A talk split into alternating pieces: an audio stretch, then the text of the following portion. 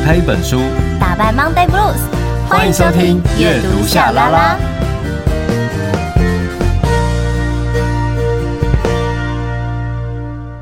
欢迎收听阅读夏拉拉，我是夏雨桐，我是陈夏明。我们有 IG 粉专，记得搜寻阅读夏拉拉，追踪订阅，设定抢先看。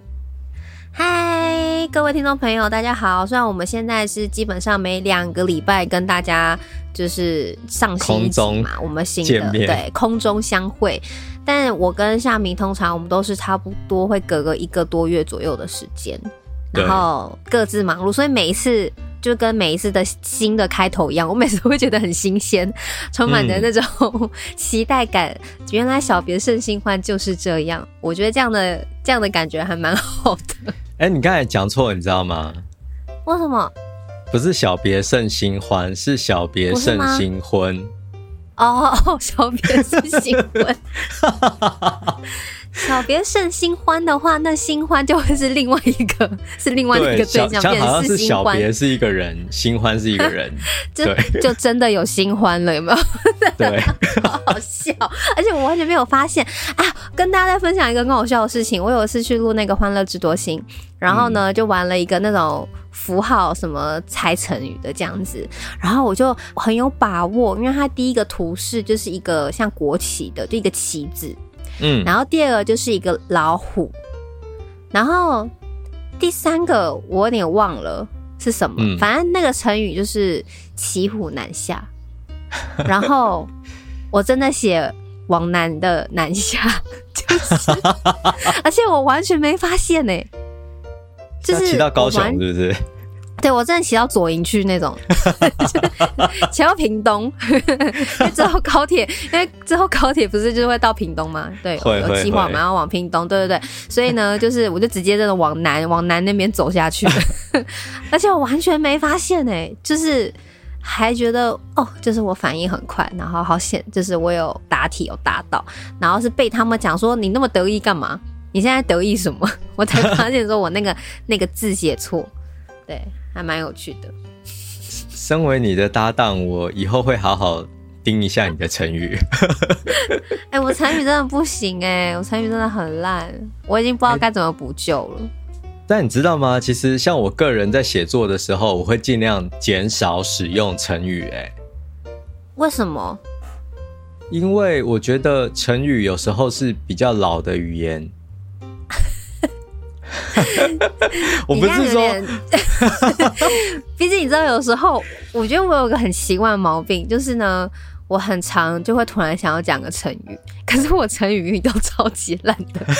对，有时候常常会有一个字就是很掉漆，就是像刚刚那样，比如说是新婚，然后我就会讲的新欢这种。然后结果你现在跟我说，哦，比较少用成语，是因为它是比较有年纪感的，还是说是因为觉得？觉得太太那个，那要怎么讲？太严肃是吗？还是说，应该是说，它好像是可以减少我们讲话的字。你只要把成语说出来，哦、大家立刻就可以理解。哦，背后有很多的含义。哦、可是有时候啊，这种感觉太直接了，好像它丧失了一种创作的新奇。哦、所以我我自己在写作的时候。诶、欸，也会用成语，但其实比例很少，比较少。对，所以就说以前念书的时候，干嘛一定要背什么成语呢？以前我们都要背成语，欸，就是国文课的时候考试，然后以前有那个什么成语宝典，就还是什么成语典的，就是超级厚。然后以前都是什么没几天，然后国文课都是要抽从几页到几页抽十个成语来考这样子。那你每天抽四个成语，你现在成语还那么烂哦？对，我还是很烂，因为我那小考也都没有及格过，而且以前那考试那个小考很痛苦是什么呢？因为以前我们老师就比如说一到十页一个范围，然后下次就是从十一页开始嘛，然后再到二十页这样子嘛。嗯，然后可是通常就是可能一个月之后，或者是三个月之后，那可能已经到一百页或者是五十页之类的，那他就会说哦，那就是一到五十页的范围，然后再考一次。超多的哎、欸，以前就是我，然后我都很痛苦，然后，然后我你现在很欢乐就好啊。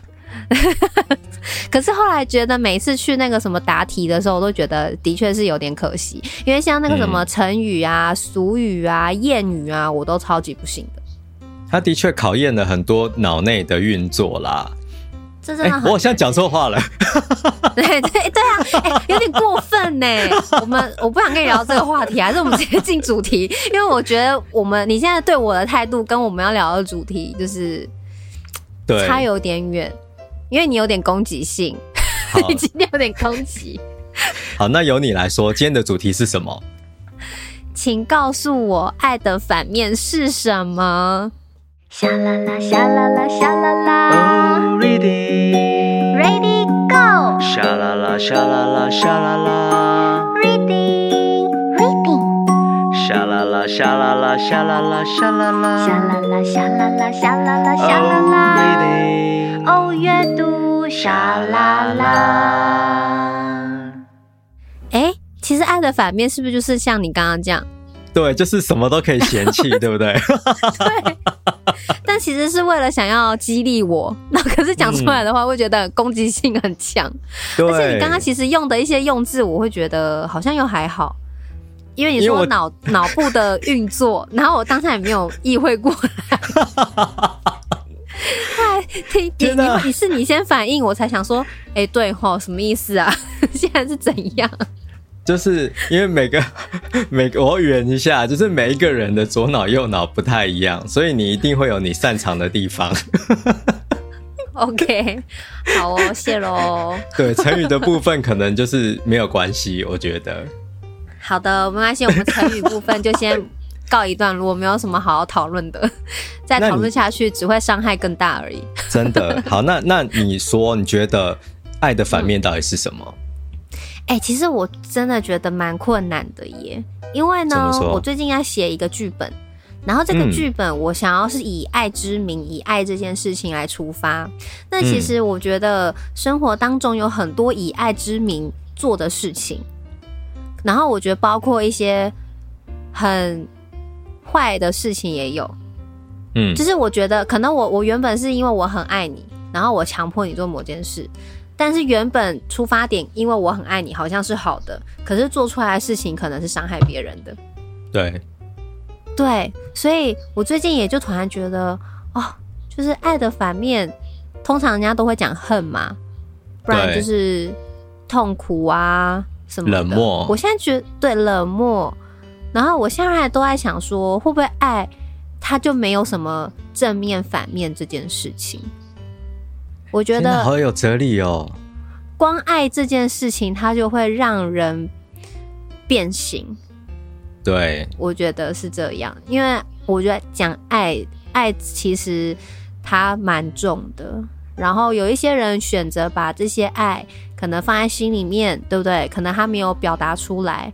那那个重量，如果每一天都这样一直压在心里，然后压着压着，有天心可能就是凹了一个洞，然后他做了一件。嗯可能他伤害自己或伤害别人的事情有没有可能？但也有可能他不会这么做。所以我觉得会不会要看每一个人他的爱的属性是什么？天哪，这萌进入萌学员吗？对，就是他是偏火属性、水属性。就是它的材质是什么？就如果它今天的材质质地是比较，就是比较重的，可能就容易在切割上面会有一些很锐利的角啊，那可能放在心里，那当然就会受伤，会流血。嗯，所以我就在想说，爱会不会它本身？可能也有没有反面这件事情，有没有可能爱这个本身它就是很值得大家去来讨论？它可能也没有那么美好，但可能也没有那么坏。可是大家就是因为它太广泛了，就是它包含的东西太多，所以又让人家很想要去追求。哇，你今天哎、欸、真的是爱的大师哎、欸，夏雨彤是不是？因为我不是因为我写那个剧本，感觉出来我应该头很痛，就是有对啊，因为我觉得。有时候大家在呃描写，就是在可能写一个角色的时候，我觉得回归到我们每一个人身上，我觉得没有没有完全的在一个是好人的面相，就是有人喜欢你，有人不喜欢你，所以我觉得那爱一个人，没有每个人爱的方式一定都不同。那就会有伤害。只要有那个落差的时候，就会有伤害。而且我我在想到一个问题，从你刚才的、嗯、的这些回复，然后我在思考另一个问题，呃，嗯、或许爱并不是一个二分法，就是他没有说爱或者是不爱，嗯、而是他他周围有一个很广泛的灰色地带。嗯，那个东西是看似没有爱，但其实内心是有的，就是。你知道那个东西好像不是一个绝对的属性，哎、欸，讲这很像萌学园，就是 它好像没有一个绝对的属性，而是会因为情境，呃，或者是时空的背景，嗯、然后有所改变。嗯、我觉得这可能是爱的一种表现方法。嗯，没错。天啊，我我我现在的眼神真的是望向远方，在思考这个哲学性的问题。对啊，其实我觉得要问大家说爱是什么，大家可能会很单纯就会讲说，哦，就是付出啊，无怨无悔的付出啊，就是很单向的在表述这件事情。嗯、可是我觉得每一个人都会有感受这件事嘛，就是我在付出的同时，我一定也会感受到失落，嗯，或者是我有我的辛苦，可能有强颜欢笑。或者是真的有一些人，他就是付出这件事情，他觉得只要对别人好，他快乐，他那一个 moment 眼里有我，我就觉得值得。嗯、哦，爱好卑微哦，天哪！对啊，可是也有一些人觉得他不在乎，嗯，所谓爱的这件事情，就是对对他来讲，就是这是又是所谓价值观上面的不同吧？我在想，嗯。但我们今天讨论到爱的反面是什么？其实这个句子是，呃，节自于我们今天要讨论的一本书，所以我们接下来就来讨论这本书吧。黄金门牌，烫金店面，条条大路通罗马。阅读夏拉拉，陪你打造书香世家。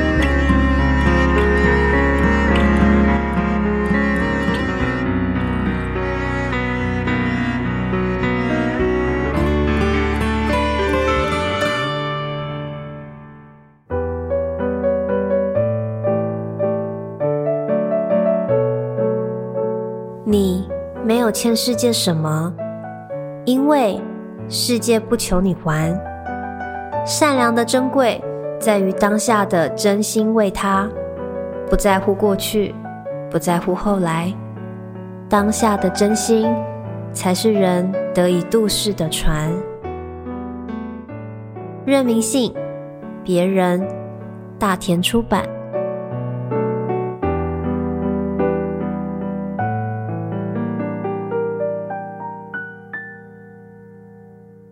今天要跟大家介绍的书呢，是任明信，然后是他在二零一七年然后写的首本的那个散文集，叫做《别人》。嗯、然后有一段时间，其实大家应该可能在 IG 啊或网络上常会看到有一个，就大家手写字，哦，就在写，就是别人是自己以外被区分的人，是告别的人，告别了人，是如果有以后不想再当人。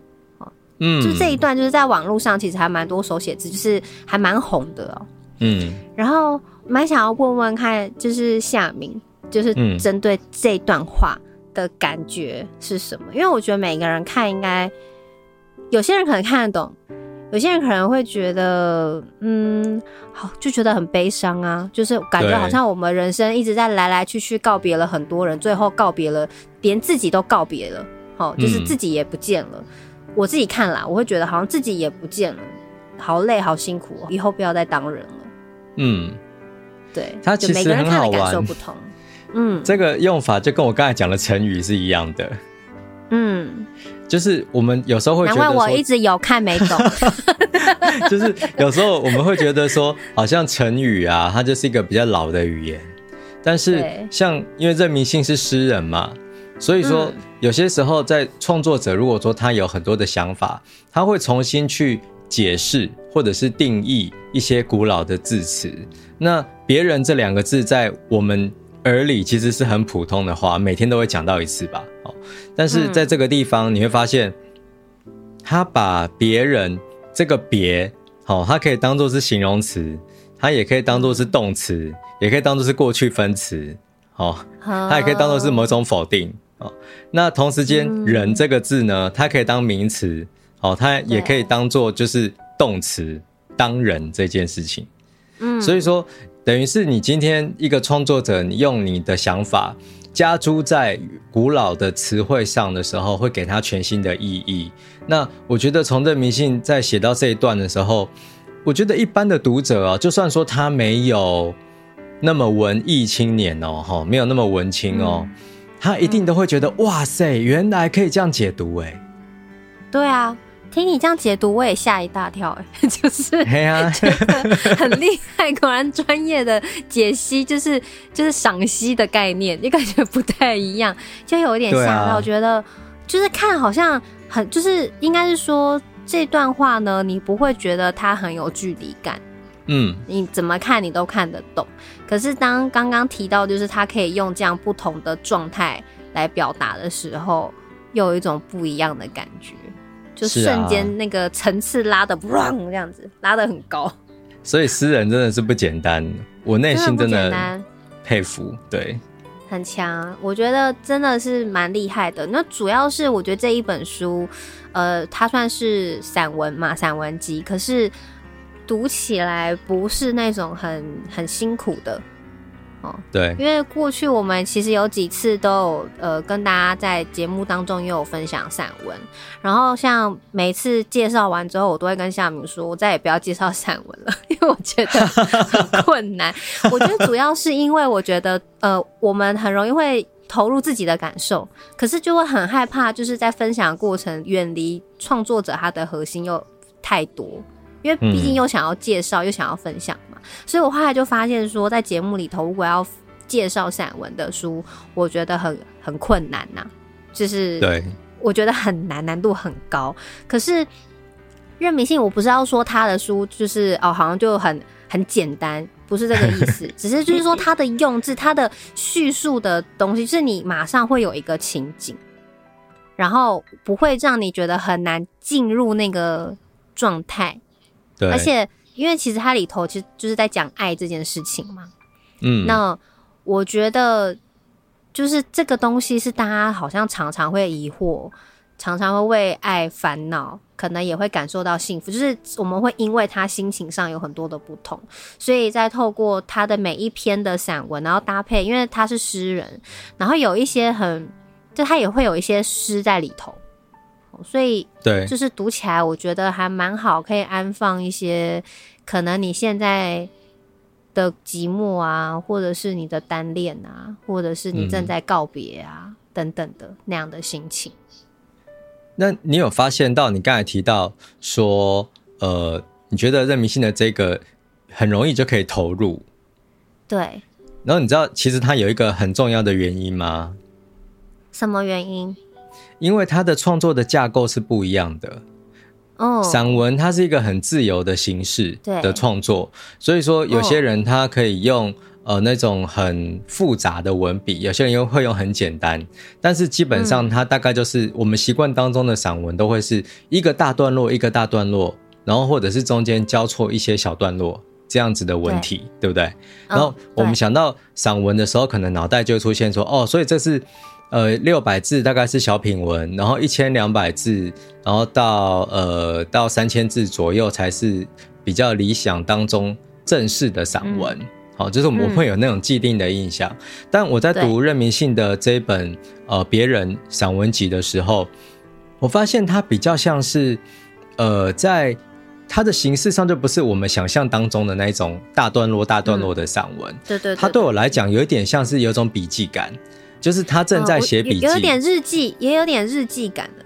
对，感对，没错，就是那种感觉。所以说，他的句型其实有很多都是那种思考当中的推理，但是他就把这个东西都简化了，变成是你在读的时候，你真的就可以很容易进入他想要传达的意境里面，然后你会发现到说，哎，这个文字其实也有一点诗的感觉，因为它的空间变得很大，它没有说给你很。很满的一个意象的东西，可是他用诗的这种语言的方式，哦、然后来写散文，然后也因为说这个篇幅不大，然后他有点笔记感，有点日记感，你就会慢慢的感受到说，哦，原来情绪是这样。那你刚才说到日记感，它有一个可以拿来直接比拟的，就是有点像脸书体那种感觉啊，对，因为它有一些是呃那个。就段落就是很很短嘛，然后再来就是可能就是一句话，然后他就直接跳下一个短短的，对，就可能就五六个字就一句话而已这样。是，所以我我觉得它的结构上面是很活的，然后而且这样的书啊，好、嗯、这样的散文集是很当代的，它是真的是在此时此刻才有可能出现的书，所以我当初在读这本书的时候，我真的意识到说，天哪，这就是当下。我们当下的创作就是就是这个样子，我觉得很酷，对啊。懂，我觉得他的他的文字呢，也真就是因为刚刚夏米讲到当下嘛，我觉得就是也很符合就是这个世代的人呢、欸。就是嗯，我觉得现在大家比比如说像你可能看一些歌词啊，或一些创作啊什么的，就我觉得不是像以前写的很很直接，嗯，就是他。都会比较有一点小小的压抑呀、啊，可能不讲那么明，可能暗示，好，或者是在讲那个路途的过程，对。嗯、可是以前的都比较，我觉得在创作可能像我就讲，比如说就是歌词这些，就是很很直接。然后是啊，像我我最近在听那个，就张学友最近有首新歌叫做《又十年》，嗯，好，我觉得这个就是。呃，不能讲用成语，有什么会回到成语那一题？我不是，我不知道说，我不知道说什么年代感的意思。可是我觉得那个就是所谓现在流行，我们现在习惯看的文字，嗯，书写的东西，跟呃过去那个时候他们习惯想要表达的感受，就是很不同。那又十年是新歌，嗯，可是我觉得非常适合张学友唱，因为他唱就是很符合他现在的年纪，唱就是说哦又十年啦，啊，然后很多的纷纷扰扰，就是当时不懂，可是我现在就懂了。可是你看很直接，嗯，就是我的意思说，他纷纷扰扰真的是出现在歌词里面，就是很直接。可是现在就不会这么明白告诉你我有这些纷纷扰扰，可能是用别的东西形容词然后带过还是什么的，对，对所以。真的是蛮现代人，我觉得可能看又更容易投入的原因，我觉得他是蛮现在这个世代的流行的写的样子。对，我是这样觉得。对，我觉得要趁这个机会要鼓励一下我们的听众，就是呃、嗯，大家在阅读的时候，就是可以去思考一个问题：你能够在目前阅读的这个文本里面去判断它到底是在哪一种年代写成的吗？哦，我觉得这是一个很好的练习，哎，就是大家在阅读的时候，下次来试试看。真的，我我很我很强烈推荐这个方式阅读，因为你会更认真的去思考语言，它真的在改变。嗯，然后你也会发现，哎，对，我我以前讲话不是这样，但现在我会这样讲。嗯，很有趣。对，就趁着认明信的这个散文集，我觉得鼓励大家来做这件事。可以哦，还蛮好玩的，可以来试试看。好，那呃，在这一本书别人当中呢，我特别就是抓了一篇叫做《寂寞》，然后来聊。然后在这一篇散文里头，就有像夏明刚刚说的，就是读起来看起来很像诗的一些字句这样子。然后这一段我觉得就我也蛮喜欢的。已经是懂爱的人了，就不能学别人佯装幸福。放手的那一刻。便有了心理准备，也许从此不会再见。总是得不到的变成最想要，不管那是不是你最需要。渴望多是盲目的，却往往最美丽。就我我很喜欢他第一句，就是懂爱的人就不能学别人佯装幸福。那主要是因为我觉得，呃，现在大家因为。又又回到就是说我们的生活啦，就是我们大家都有在用社群媒体嘛，然后常常就是会从这些就是平台上面看别人好像很幸福的样子，于是乎我就也去塑造了一个自己喜欢的就是我看人家这样，我要塑造一个这样的样子。对。可是如果你真的懂自己，好，就是懂生活，然后懂爱，你就明白，就是说我们是没有办法学的。就他人的，不论他的幸福是真的还是假的，但是其实这些事情我们不需要靠学去假装，然后让自己觉得自己好像拥有，因为其实越是这样就越寂寞。而且啊，嗯，这个很残酷，你知道吗？嗯，我就想到一个画面，就是我临时想到一个比喻啊，哈，就是今天我有机会喝到真的是九十九分的威士忌了，嗯。然后你今天要我回去，然后学别人，就大家在流行的是八十七分的威士忌，嗯，我就喝了一口，可是我内心知道，天哪，这已经不可能是我可以比拟的，就是当初那个真的是太棒了，可是眼前大家都在夸奖的时候，你就是那个尴尬的人，这个很残酷欸，因为你已经抵达了下一个阶段了。所以他在这句他说已经是懂爱的人了，就是你真的知道爱是什么了，你怎么可能会不知道幸福是什么？嗯，然后你明明不幸福，可是你得要表现出来那个状态，那就是很残酷哎，很可怜哎，对啊。哎呀，哭哭，所以才会，所以这样子才会觉得寂寞啊！无论是说你喝过九十九分，但没有人懂那样的滋味，只有你自己知道。然后你也不知道该怎么跟人家表达，而且你要去讲人家哦，你这个其实只有八十几分，那也很尴尬。那就是站在高岗上啊。我觉得应该就是说，所以就是有一个那个的落差，就跟我们刚刚说爱它的反面是什么，或者是说同样的，我们认为都是在爱人，可是为什么每个人回馈反映出来可能它会是不一样？那就是因为有一个落差。那那个落差的大小高低，有时候可以修正，有时候如果没有办法的时候，我觉得相对就是会有所谓的寂寞感。嗯、就是你会会觉得很空虚这样子，所以我自己就蛮喜欢，蛮喜欢这一篇。然后，呃，在这一篇当中，他前面其实也有聊，就是有也有在写了，写说有人说分手是各自旅行一阵子，然后旅程中也许还会相遇，你并不觉得。曾想象过每一个陪伴过的人，想象如果与他们一起，会拥有怎样的家庭。也许在另一个平行宇宙中，你确实是这么以为，能够与他们偕老，有儿女，在彼此认知的幸福底下延续生活。管他们个性都不同，你也可以欣赏美好的部分，包容缺憾，在只取局部的状态下走完一生。但其实你根本就做不到。哎呀，好寂寞。我觉得这个还有一点就是，很多人都会说，我要找到一个对象，然后这个人是要完全理解我的人。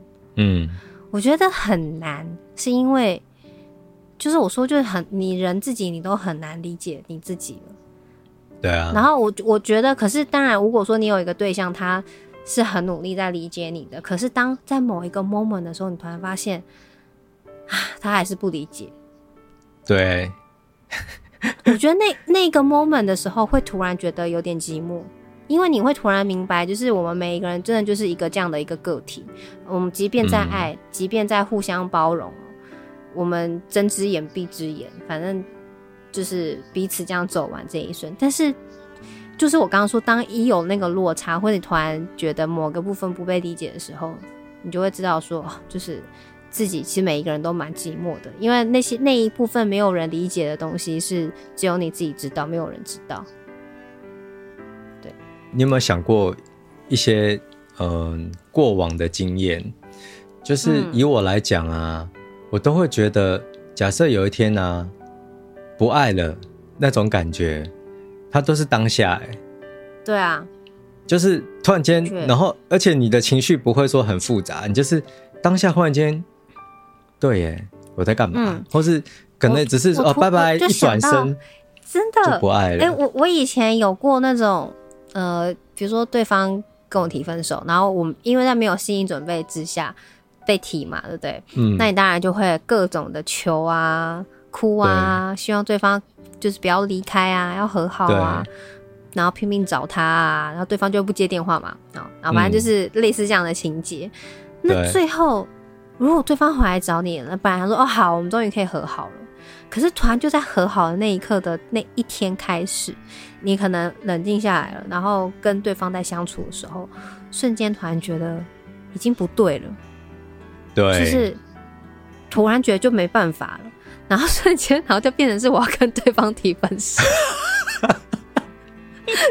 可是这个真的不是什么为了要报复玩什么分手游戏，真的不是，这次换我了。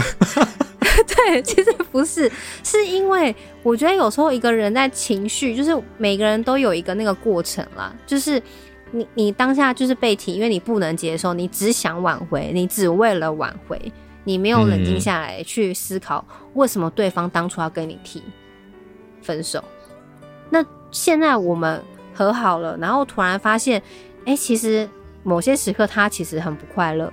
然后他有很多事情，嗯、可能他的做法、生活什么等等，我也不喜欢。对。然后瞬间一明白这个道理，就是你们不适合，之后瞬间不知道怎么爱。哦，就是那个爱，就是你传送不出去，就是就没有就没有了。这个东西，爱这个字就突然哎、欸，真的好像有个东西把它给抽走了，就整个抽离，然后你就会很执意的很想要马上立马，我就是要分手这样子。对对，以前因为每次都很冲动，所以到后来就会从这个过程去学习。嗯，哦，就是什么，因为。我觉得这个每一个人都会有，尤其在处理爱情，就是离开啊、是分手啊这种的，每一次都在学习怎么面对分手，跟到底自己要什么。对，是一定要先自己经历一次才会知道，而且可能要经历几次，这种这种经验都是。对啊，真的很残酷的。好，那刚刚这个是我从呃，就是这一本书别人当中我读了，我觉得蛮有感觉的，跟大家的分享哦。然后接下来我们来听听夏民的分享。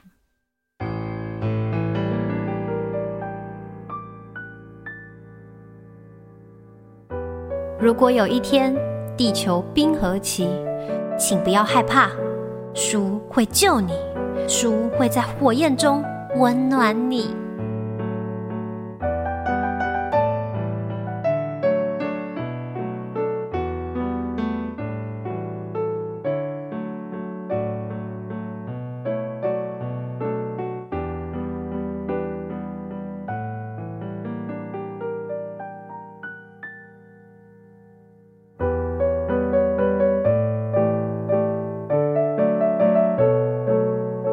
知道有些人。远看是灯塔，靠近是悬崖，维持独身也不坏，能把自己活好，就是很了不起的一件事了。任明信，别人，大田出版。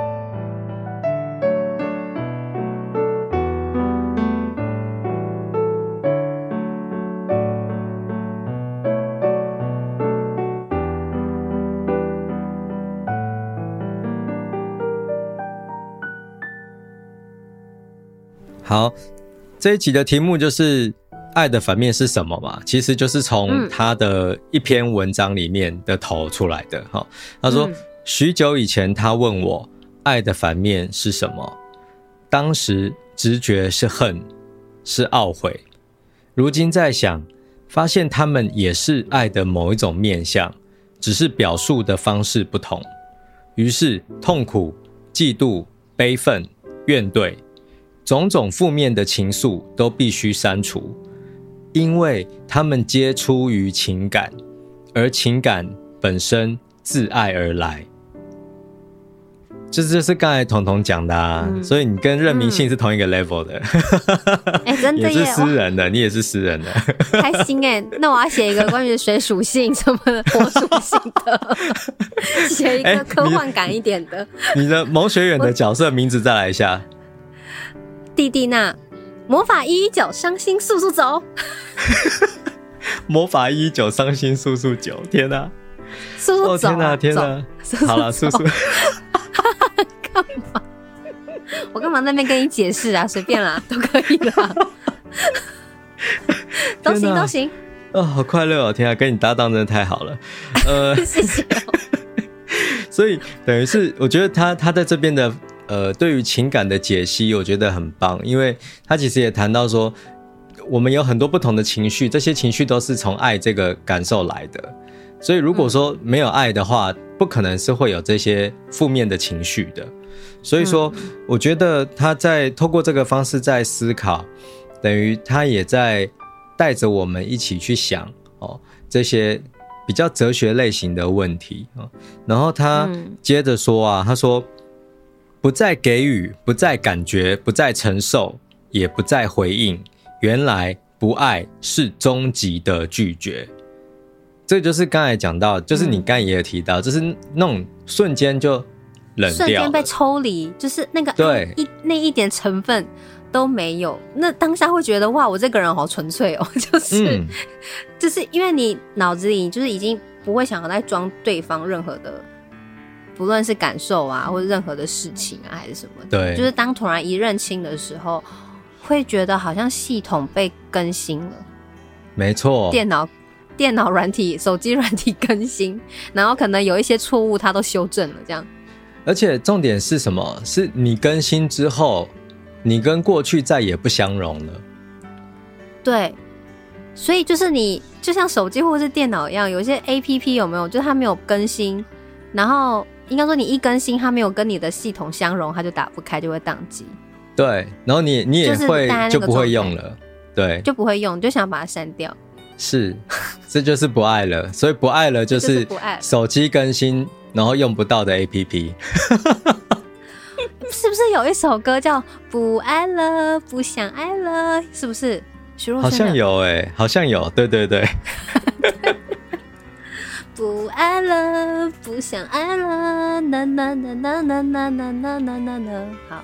好，所以说我我觉得我很冷静哈，就是我我觉得其实呃这本书蛮特别的，就是它有蛮多的篇幅都在讨论爱这个状态，或者是这种嗯、呃、爱关于爱的哲学性的的讨论啊，我觉得是呃蛮好的阅读历程，就是一般的读者在读的时候应该也会跟着去想，对啊，那爱的反面是什么？不爱了到底是什么？那我们还是回到主题嘛，哈，爱的反面到底是什么？那根据任明信刚才的说法，哈，他要继续说喽。他说，拒绝所有经过、所有指向和往返啊，就是情感上面已经都断掉了，哈，拒绝去生长，也拒绝消亡，彻底的遗弃知觉的可能。爱的反面是虚无。然后他还来个回马枪哦，都过那么久了。终于对着眼前的黑夜说出答案，所以这短短的篇幅里面，其实已经是一个故事架构了，表示他当时要回答的其实是回答不出来，但是当他已经想到的时候，他只能够对着天上的星星讲这件事。哦，他没有说星星哦，他是黑夜，他没有，所以可能是个无星的无没有星星的夜空。哦，妈妈，然后就说，爱的反面是虚无。蛮厉害的哈，嗯，很厉害，好煽情哦，这迷信。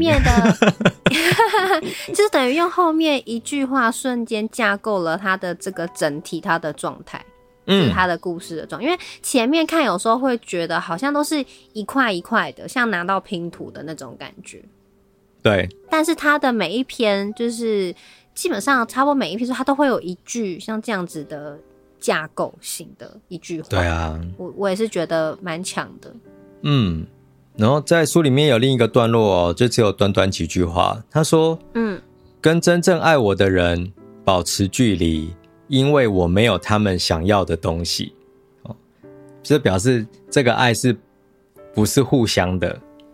嗯，就是别人爱他，但他不爱他。对，所以他要保持距离。对对对，他保持距离，不然怕对方如果真的太爱上，他会也很尴尬哈。想象如果我我们还在一起，而那是不可能的，好，这是对着前女友讲吧好。你已不是从前的你，我也终于变成别人。嗯，好，那别人是什么？就是变成过去啦，就是也变成另外一个。对啊，我觉得这个别人就是扣在这里也蛮好的。对，所以这里的“别”就是过去分词，天哪，专业无论如何都拿一个英文的文法来谈，这样对。但 我我想，如果说你平常比较呃呃有感性的一些问题想问，可是你又不知道要去哪里找这些书来看，或者是你觉得有一些书可能呃要来讨论爱啊什么，对你来讲太难了，那我想《任迷信的别人》这本书啊，应该会很适合你。那同时间，如果说你也是深刻的读者，你一定也可以在这本书里面，就是得到很多很多对于文学的美感，然后你会很喜欢这本书的。不要太拼，刚好就好。阅读夏拉拉，陪你充实精神生活，慢慢追梦。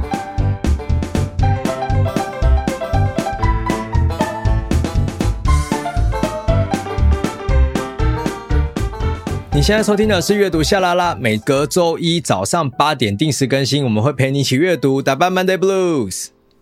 今天跟大家介绍的这一本《别人》，我觉得很适合，就是把它当做，如果 OK 的话啦，我自己有时候会这样，就比如说，我觉得它可以很适合拿来当日记，也记录自己的感受的书，嗯、我会买两本诶、欸，然后一本我真的就是我会写日记在里面，我觉得很适合、欸，因为它真的空白处很多。对，他空白处很多，真的。然后他其实有点诗集感呐、啊，就是对，对就是诗集笔记感那种日记感，真的。你可以，嗯、你可以买两本，一本在上面写字。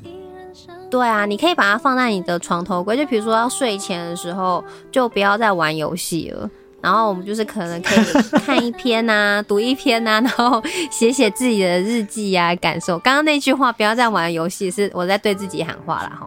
就是这样的话，你就会觉得，哎，就比较可以要准备酝酿，就是今天告一个段落，然后明天又是新的一天，这种的感觉。偶尔记录自己的情感，我觉得也是呃，可以追踪自己成长的很好的方式。梦丢啦。懵掉，懵掉了。好了，听完这集，如果大家有什么想法的话，大家都可以留言给我们哦。感谢大家的收听，阅读下来啦，我们下下周见，拜拜，拜拜。那是因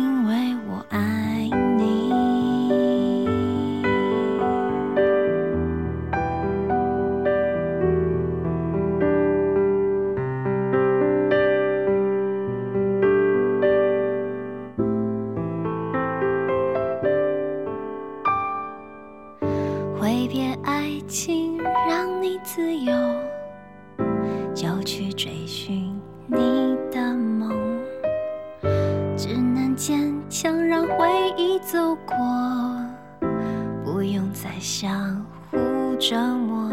这感情让我心碎，心碎失了神，还要微笑给祝福，你就走吧，我在你身后。